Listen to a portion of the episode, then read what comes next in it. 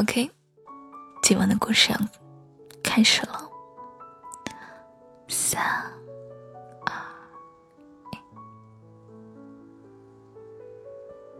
一，清晨，小熊睁开了眼睛，窗外的风停了，雪还在下，厚厚的积雪压弯了树木。小熊想要伸着懒腰，却被一旁。毛茸茸的触感吓了一跳，他掀开被子，小兔子就在他的胸口旁边位置缩成了一团，睡得正香。所以，昨天晚上到底发生了什么呢？嗯，原来呀，小兔子半夜醒了过来，太冷了，所以小兔子悄悄地钻进了小熊的被子，满足的睡着了。小熊屏住了呼吸，因为小兔子闷在被子里面，所以小兔子的脸蛋格外的可爱。小兔子终于醒过来，迷迷糊糊的说：“小熊，要是以后起来都能够看到你就好了。”“会的，等到未来就可以了。”小兔子，小熊轻柔的拍着小兔子的脑袋。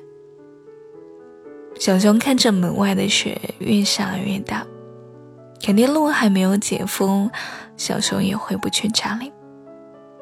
昨晚小熊来给小兔子带好吃的，可谁知道把吃的送到，雪也开始下了起来。不一会儿路就封了，没办法，小熊就在小兔子这里过了一夜。小熊看着门口的雪，于是。抄起了铲子就去铲雪，小兔子这个时候拉住了小熊的胳膊，眼睛眨巴着。小熊，我们去堆雪人好不好嘛？小熊说：“小兔子，我先去铲雪，天热了雪化了，晚上又会冻成冰，你万一摔倒了，那就不好了。”小熊捏了捏小兔子的脸颊。给小兔子戴了一双手套，就走开了。院子里的铁铲和地面发出滋滋的响声，小熊在这里哼哧哼哧的铲着雪。你快来看呀，小熊，看我堆的雪人！小熊，小兔子在旁边大喊大叫着。小熊顺了过去，就看到了一个雪人。雪人有着像小熊一样的耳朵，一样的鼻子和嘴巴，就连小熊的肚皮都弄得惟妙惟肖的。小兔子没有想到，哦，对对，就换个口气 口吻。小兔子，啊没想到你还有这种天赋呢。小兔子，你真是个小雪雕大师。小熊停下来手头上的事情，夸着小兔子。不一会儿，小熊的路也清理出来了，小兔子雪人也堆好啦。小兔子看着雪人，一直绕圈圈，总觉得好像少了点什么。看了一眼小熊，又看了一眼雪人，对小熊说：“小熊，你可以把你的围巾和手套给雪人戴上吗？”小熊怎么会不由着小兔子来呢？小熊给雪人把手套戴上了，围巾戴上。这样的小容，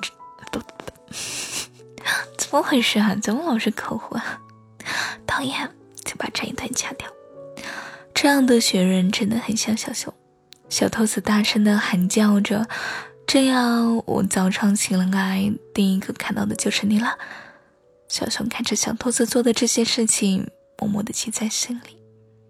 一周之后，小兔子生日，小熊姗姗来迟。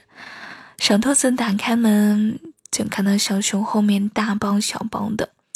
小熊拿着一束花，对着小兔子说：“亲爱的，我也想以后睁开眼看到的第一个人是你。”就这样，小熊搬过来住啦，两小只也越来越好了。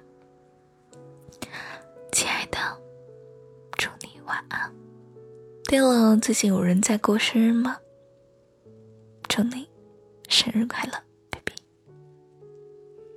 希望你每天都开心我一直都在你的身边好吗？